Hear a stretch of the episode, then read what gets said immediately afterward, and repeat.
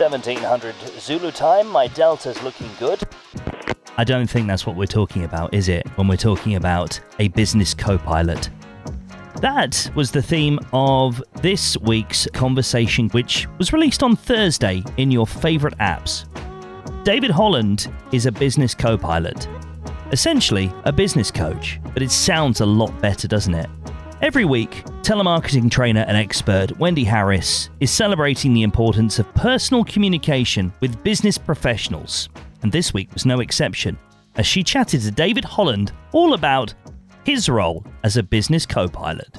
There's this sort of badge envy or brand envy. Certainly when it comes to cars, you've got to have the latest Mercedes or BMW or Porsche, whatever it is, and you can see this. And and they're, they're fabulous cars, you know, they're great cars, but it's with the reasoning behind it. We discussed our key takeaways from the episode.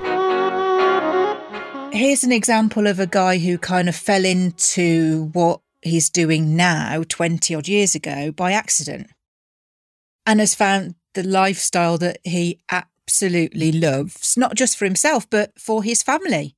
The whole family are on board with it.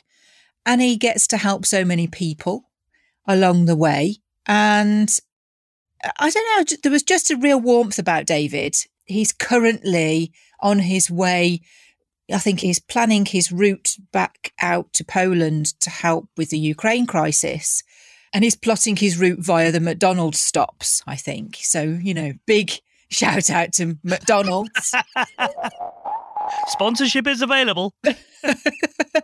I just think that, you know, I really struggled, you know, thinking that we were going to be chatting about David. And I was kind of like, I got this real sort of comfort blanket wrapped round me with David that I can't sort of see past that. That there's just this worry less feeling to his whole approach of what he wants to do. What did you think, Neal? Because I mean, you you listen as intently as, as I do in having the conversation. What struck you most about David? The first thing that struck me was the lack of the use of the word business coach. I loved that. His what, what was it? He calls himself business co-pilot. That's yeah. just stunning because I, I do feel, and, and I work, as you know, I work with a business coach, and I think business coaches are extremely valuable. And I can't recommend working with a business coach enough because it really does help you get outside your own head, which is really easy for us as business owners to do. But I feel like the business coach term is oversaturated and tainted by some of the so called business coaches that are actually business gurus that have failed and monetized their failure. He is the real deal. And I think what stood out for me is it's not even just about the business acumen with David.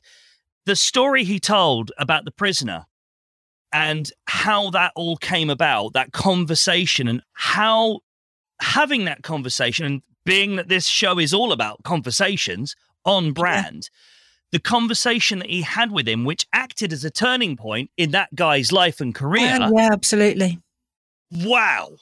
Just wow. Yeah, and it's that comfort blanket. That I think this is why the comfort blanket analogy keeps coming into my mind is because there was no judgment. You know, it is what it is.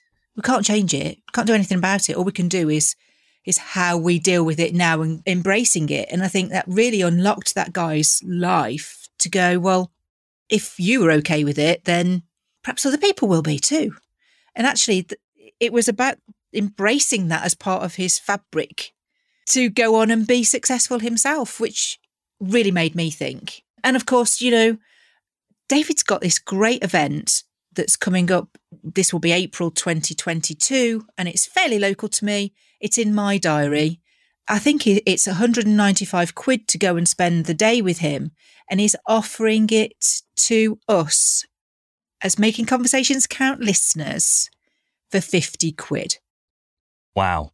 I mean, you'd be an idiot not to, really, wouldn't you? Let's get on it. You can spend 50 quid going and networking, right? True. To actually go and meet somebody who will get you and you will feel welcome and supported. That's good use of money, I think, and time.